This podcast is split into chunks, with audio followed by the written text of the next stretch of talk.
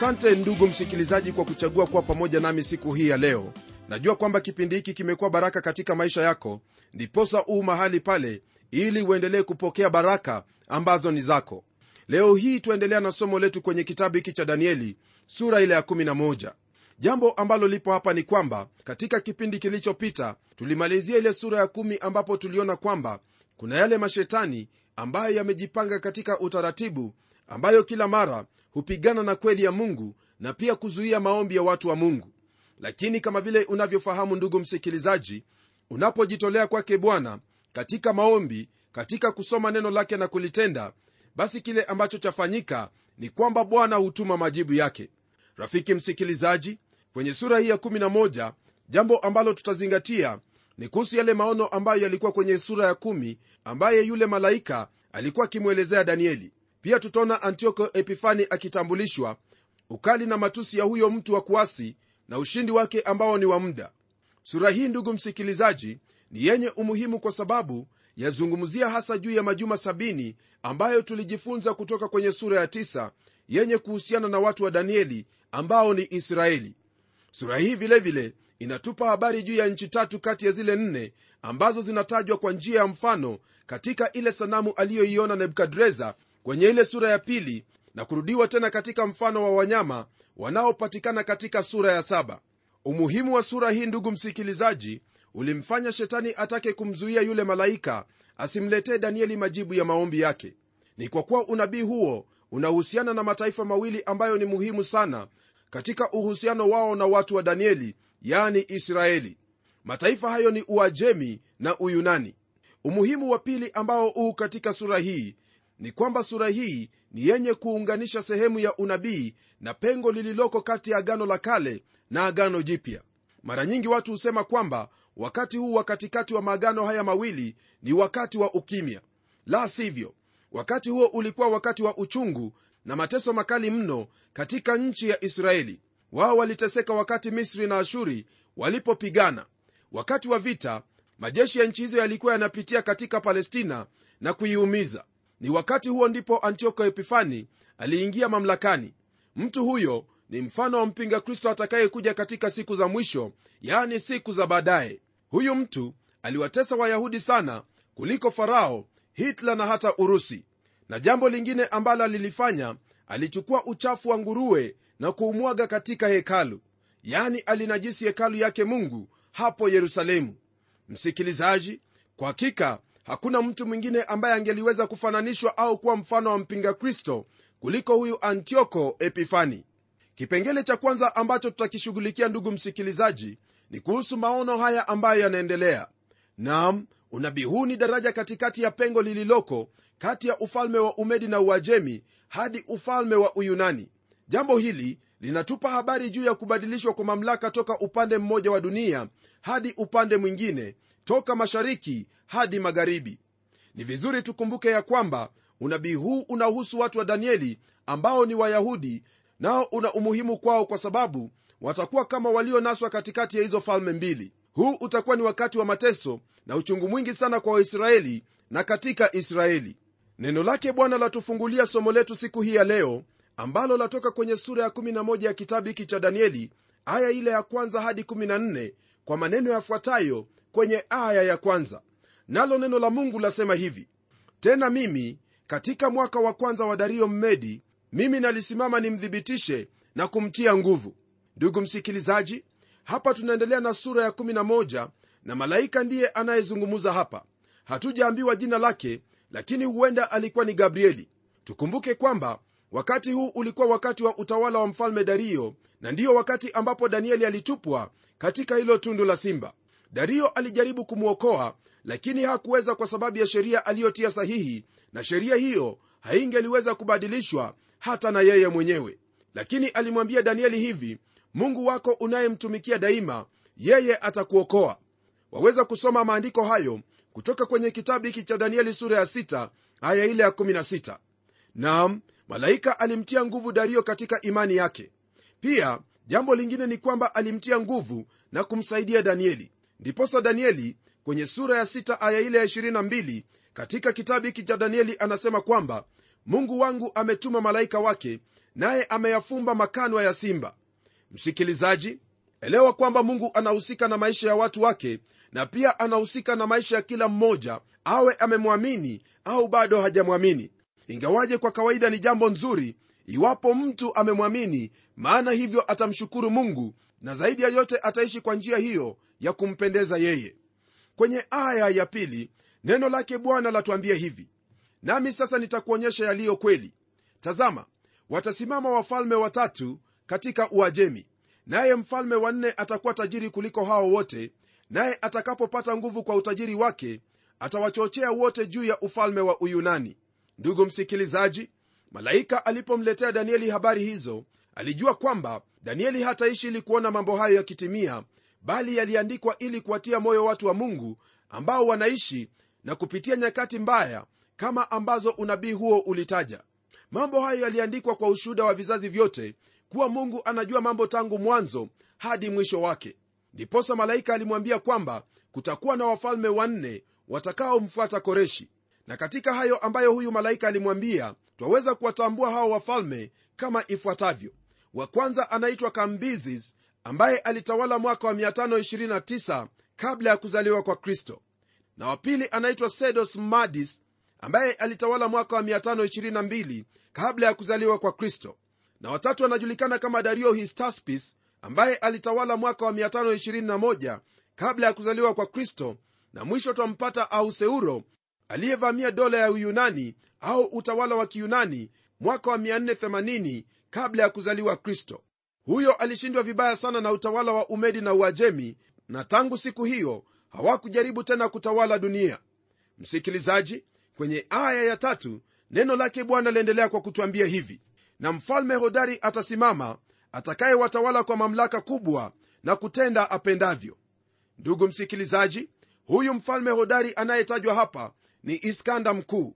Yeye alitoa mamlaka mwaka wa 335 kabla ya kuzaliwa kwake kristo alitiisha uajemi na kutawala dunia yote. Kisha tunapogeukia aya ya nne, neno lake bwana aliendelea kutupa hayo ambayo huyu malaika alikuwa akimwelezea danieli katika maono. Nam neno lasema hivi naye atakaposimama ufalme wake utavunjika na kugawanyika katika pepo nne za mbinguni lakini hautakuwa wa uzao wake wala hautakuwa kama mamlaka yake ambayo alitawala kwayo kwa maana ufalme wake utang'olewa hata kwa ajili ya wengine zaidi ya hao. Ndugu msikilizaji huyo iskanda mkuu alikuwa mfalme aliyetawala dunia nzima na mwanajeshi hodari tena wa hali ya juu. Nam hapajakwepo na mwingine kama yeye katika historia ya wanadamu kuhusiana na mambo ya kijeshi. Lakini alikufa kwa sababu ya ulevi mwaka ule wa 323 kabla ya kuzaliwa kwake kristo. Baada ya kifo chake majemedari wake wanne waligawanya ufalme huo mara nne na kila mmoja wao alijichukulia enzi yake mwenyewe. Hivi ndivyo ufalme huo ulivyogawanyika. Kuna huyo aitwaye kasanda aliyechukua sehemu ya makedonia na lisimakas akachukua sehemu ya asia ndogo ambayo katika siku zetu yajulikana kama uturuki na jemedari seleukas alichukua sehemu ya siria na mashariki ya kati naye tolomi akachukua upande huo wa misri. Hizo falme nne zilizozana zenyewe na baadaye wote wakapoteza utawala huo na ukachukuliwa na warumi wakati walipovamia upande wa mashariki. Tunapoendelea kwenye aya ya tano neno lake bwana laendelea kutwambia hivi. Na mfalme wa kusini atakuwa hodari na mmoja wa wakuu wake naye atakuwa hodari kuliko yeye. Naye atakuwa na mamlaka mamlaka yake itakuwa mamlaka kubwa. Ndugu msikilizaji nchi iliyo kusini mwa israeli ni misri. Kwa hiyo ufalme unayetajwa hapa ni ufalme huo ambao ulitawaliwa na huyo aitwaye tolomi pamoja na uzao wake. Kwenye aya ya sita ndugu msikilizaji neno lake bwana laendelea kwa kutwambia hivi. Na baada ya miaka kadhaa wa kadhaa watashirikiana kwa kuwa binti wa mfalme wa kusini atakuja kwa mfalme wa kaskazini ili kufanya mapatano naye. Lakini hatakuwa na nguvu za mkono wake siku zote wala mfalme yule hatasimama wala mkono wake lakini yule binti atatolewa na hao waliomleta na yeye aliyemzaa na yeye aliyemtia nguvu zamani zile. Ndugu msikilizaji mambo haya ambayo tuyasoma hapa yanahusu yule mfalme wa kusini ambaye anatajwa mahali hapa.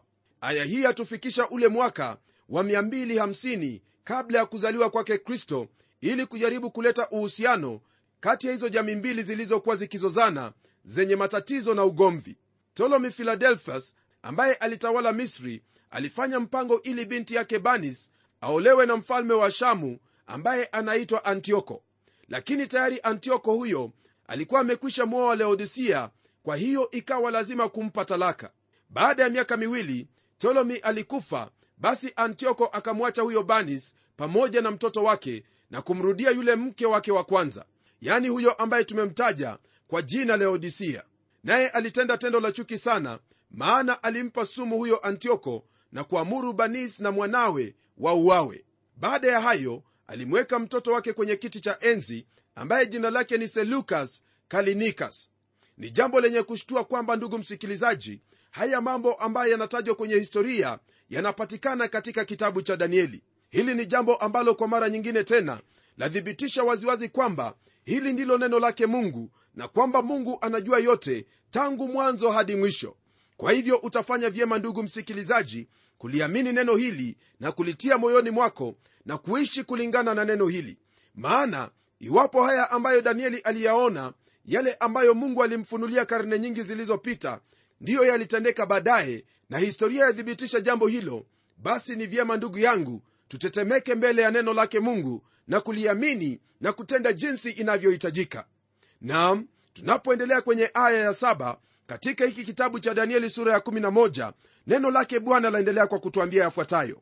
Lakini katika chipukizi la mizizi yake atasimama mmoja mahali pake atakayeliendesha jeshi la askari. Naye ataingia katika ngome ya mfalme wa kaskazini na kuwatenda mambo na kuwashinda. Ndugu yangu mtu ambaye twaambiwa habari zake hapa ni yule aitwaye tolomi ni yule aitwaye tolomi yugreto ambaye alikuwa ni ndugu yake banis yeye alivamia nchi hiyo ya shamu na kuiteka pamoja na ile ngome ya antiokia iliyokuwa bandari maarufu siku zile. Kwenye aya ya 8 hadi 9 neno hili lake bwana laendelea kutuambia hayo ambayo huyu mfalme wa kaskazini alitenda. Nalo neno lasema hivi na miungu yao pamoja na sanamu zao na vyombo vyao vizuri vya fedha na dhahabu atavichukua mpaka misri kisha atajizuia miaka kadha wa kadha asimwendee mfalme wa kaskazini naye huyo ataingia katika ufalme wa mfalme wa kusini lakini atarudi mpaka nchi yake mwenyewe. Rafiki msikilizaji ni kitu kilichoandikwa waziwazi katika historia kwamba huyo ptolemy ugreto alipeleka talanta 4 za dhahabu 40 za fedha na 25 za shaba. Maandiko hayo yametimizwa kabisa na mambo hayo waweza kuyasoma katika historia. Je ndugu msikilizaji twawezaje kupuuza mambo haya ambayo yameandikwa katika biblia na yakaja yakatimia? Hatuwezi hata kidogo maana hata kama utasema kwamba biblia si kweli historia ya kawaida ndiyo itakayokuhukumu mbele zake mungu maana historia yathibitisha kwamba haya ndiyo ambayo yalitendeka. Kwa hivyo utakuwa salama iwapo utaliamini neno hili na kulitia moyoni mwako na kuendelea kulitenda maana neno hili ndilo ngao yako.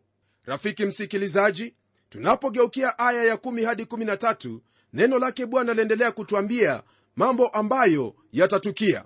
Nalo neno lasema hivi na wanawe watafanya vita na kukusanya mkutano wa majeshi makuu watakaokuja na kufurika na kupita katikati. Nao watarudi na kufanya vita mpaka penye ngome yake. Na mfalme wa kusini ataingiliwa na ghadhabu naye atatoka na kupigana naye. Yani na mfalme wa kaskazini naye atapanga jeshi kubwa na jeshi hilo litawekwa mikononi mwake. Atakapokuchukua lile jeshi moyo wake utakuzwa naye atawaangusha makumi elfu lakini hataongezewa nguvu.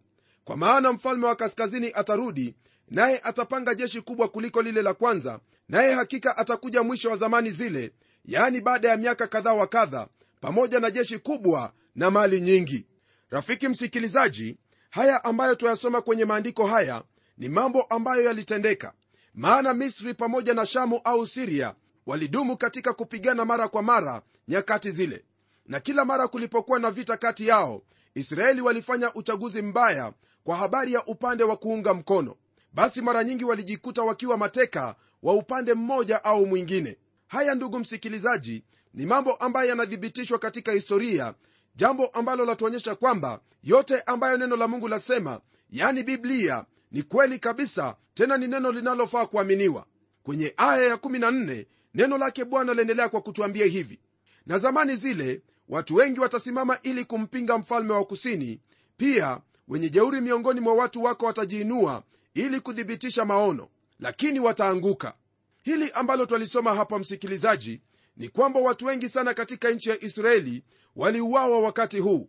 Walipata mateso na dhiki kubwa sana kutoka kwa hao wafalme wawili yani mfalme wa kusini na mfalme wa kaskazini. Ndugu msikilizaji jambo hili ambalo twaliona kwenye maandiko haya ni mambo yaliyotendeka katika historia karne nyingi kama vile nilivyokuambia hapo awali. Kwa mara nyingine tena ndugu yangu sitachoka kukwambia kwamba maandiko haya ambayo yanatokana na biblia ni mambo ambayo ni ya kuaminika kabisa mambo ya kweli. Maana kile ambacho kipo ni kwamba lolote ambalo neno la mungu limesema au lolote ambalo limeandikwa kwenye neno lake mungu ndilo ambalo limetendeka. Na yale ambayo hayajatendeka hebu hakikishiwa kwamba kuna siku ambayo mambo hayo yote ni lazima yatatendeka. Rafiki msikilizaji neno hili la mungu litadumu milele maana hili neno lake mungu haliwezi likaanguka mchangani bali ni lazima yote kutimia. Na yote ambayo yamesalia ni lazima yatatimia maana ni kwa kusudi lake mungu kwamba yote ambayo ameyanena kupitia manabii wake kupitia neno hili lake ni lazima atayatimiza. Rafiki yangu lipo jambo moja hapa ambalo napenda kukufahamisha. Iwapo mungu alitabiri kuhusu kuja kwa babeli wakati ambapo babeli haikuwepo na wakati ambapo babeli ilikuwa ni kama kijiji kidogo na mwishowe babeli ikawa ndiyo mji mkubwa na kutawala ulimwengu mzima basi hakuna lingine rafiki msikilizaji ambalo laweza kutufanya tufikiri kwamba hili si neno la mungu. La hasha kwa hakika hili ni neno la mungu tena ni neno la kutegemewa. Lililopo ni wewe kuliamini neno hili na kuishi kulingana na neno hili maana wote wanaotetemeka kwa neno hili na kuishi kwa neno hili wao mungu atawapenda kama vile tumesikia danieli kwamba anapendwa vivyo ndivyo wao watapendwa. Njia ya wewe kupendwa na mungu ndugu msikilizaji ni kwa kuliamini neno hili kuishi kulingana na neno hili na zaidi ya yote kufanya yale ambayo mungu amekuagiza kutenda. Rafiki yangu hilo ndilo ambalo ningependa kukwambia maana baada ya mambo yote kumbuka kwamba ufalme wake mungu ndio ambao utatawala ulimwengu huu na wala hakuna ufalme mwingine ambao utaweza kuja baadaye.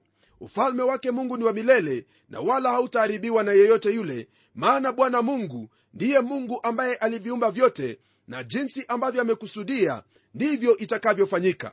Je rafiki yangu mambo haya ambayo tunajifunza yanakufikia wapi wewe? Je unaufahamu kwamba kwa hakika unapotazama katika historia mambo haya yametimia ni kweli. Hebu tazama historia na utaona kwamba kila kitu ambacho neno la mungu lilinena wakati ule kuhusu mambo ambayo yalifaa kutimia tayari yamekwisha timia. Na hiyo ina maana kwamba lolote ambalo bado halijatimia mungu anakusudia kwamba kwa utimilifu wa wakati ni lazima litatimia. Msikilizaji hapa kuna mambo ambayo yamehusu nchi yamehusu ufalme na zaidi ya yote yanahusu ufalme ambao hautaharibiwa ufalme ambao ni wa milele. Ufalme huu ndugu yangu ni ufalme ambao unawaalika watu wote ili wawe wenyeji wa huo ufalme. Na njia yako ya kuwa mwenyeji wa huo ufalme ni kwa kumwamini yesu kristo awe bwana na mwokozi wa maisha yako. Utakapofanya hivyo basi wewe utakuwa mwenyeji wa huo ufalme utapokelewa na mfalme huyo ambaye siye mwingine bali ni bwana yesu kristo. Rafiki msikilizaji hakuna mfalme yeyote yule au rais wa nchi yoyote ile ambaye ametoa mwaliko kama huo ambao kristo aliutoa kwamba wote ambao wanamwamini watafanyika kuwa wana wa mungu yaani watakuwa wa uwenyeji tofauti uwenyeji ambao ni wa mbinguni. Kwa hivyo jambo ambalo lipo ni kwamba ni wewe tu ndiwe utakayeamua ni ufalme upi ambao utapenda kuwa mwenyeji.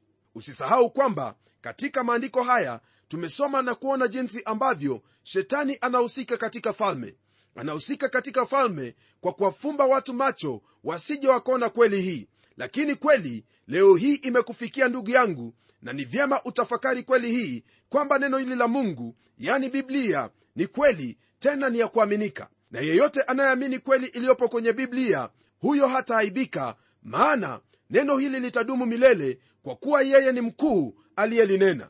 Ndugu msikilizaji uamuzi huu upande wako uamuzi ni kwako wewe maana tayari mungu amefanya yote ambayo angelipenda kuyafanya. Nina maana kwamba tayari mungu amemtoa mwana wake yesu kristo ili wewe unapomwamini ufanyike kuwa mwenyeji wa ufalme wake ufalme wake ambao utadumu milele. Hilo ndilo ambalo naweza kukwambia. Langu sasa ndugu msikilizaji ni kuomba pamoja nawe. Na tuombe. Baba mungu katika jina la mwanao yesu kristo na kushukuru kwa ajili wewe ndiwe mungu unayetupenda na kwa upendo wako bwana ulimtuma yesu kristo ili kwa neema tunapomwamini tufanyike wana wako na hata kuwa wenyeji wa ufalme wako. Namwombea ndugu yangu msikilizaji maana bwana amesikia neno lako na kufahamu kwamba wewe ni mungu unayejua mambo yote toka mwanzo hadi mwisho. Unayajua maisha yake kabla hajazaliwa hata wakati ambapo ataondoka hapa ulimwenguni bwana tazama katika haya yote. Umempa tumaini la uzima wa milele ambao unapatikana kwa imani katika yesu kristo. Ni ombi langu kwamba kweli hii itakuwa wazi machoni pake ili kwamba aiamini na kupata huo uzima ambao umeutoa bure kupitia mwana wako yesu kristo. Na kushukuru kwa kuwa utayatenda hayo maana hayo ndiyo mapenzi yako kwa kuwa nimeomba katika jina la yesu kristo ambaye ni bwana na mwokozi wetu. Amen. Rafiki msikilizaji naamini kwamba haya mafundisho yanaendelea kukumakinisha na kukuonyesha kwamba neno lake mungu linashuhudiwa na historia ya kawaida kwamba kwa hakika haya ndiyo yaliyonenwa na ndiyo yaliyotendeka. Yale ambayo bado hayajatendeka yatatendeka. Rafiki yangu usiachwe nyuma maana tayari umekwisha ambiwa mapema. Mungu awe pamoja nawe unapozingatia haya yote. Hadi tutakapokutana tena sana wakati kama hii mimi ni mchungaji wako jofre wanjala munialo na neno litaendelea.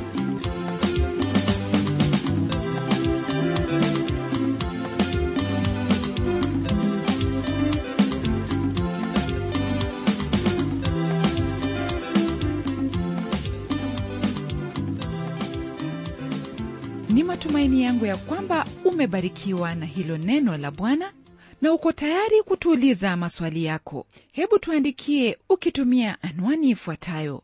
Kwa mtayarishi kipindi cha neno transworld radio. Sanduku la posta ni 21514 nairobi kenya. Pia waweza kutumia anwani yangu ya email ambayo ni pomodo at twr co ke na kumbuka waweza kununua kanda ya kipindi hiki ambacho umekisikiza leo. Tumia anwani hiyo hiyo ambayo nimekupa ili tukupatie maelezo zaidi. Na hadi wakati mwingine ndimi mtayarishi wa kipindi hiki pamela omodo nikikwaga nikikutakia amani ya bwana. Neno litaendelea